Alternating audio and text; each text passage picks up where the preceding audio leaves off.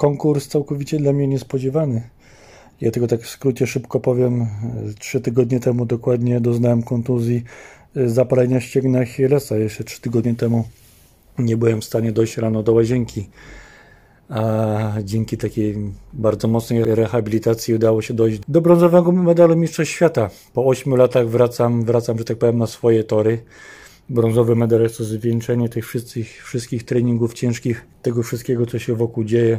Ja mam 35 lat już. Jak na skoczka jestem naprawdę staruszkiem i bardzo się cieszę, że mogę dorównać tym wszystkim dużo sprawniejszym, nie ukrywajmy, zawodnikom gdzieś tam odchodzącym mi, ale cieszę się bardzo. Kwalifikacja olimpijska zrobiona za rok Mistrzostwa Świata w Kobe, no i Igrzyska Paralimpijskie w Paryżu.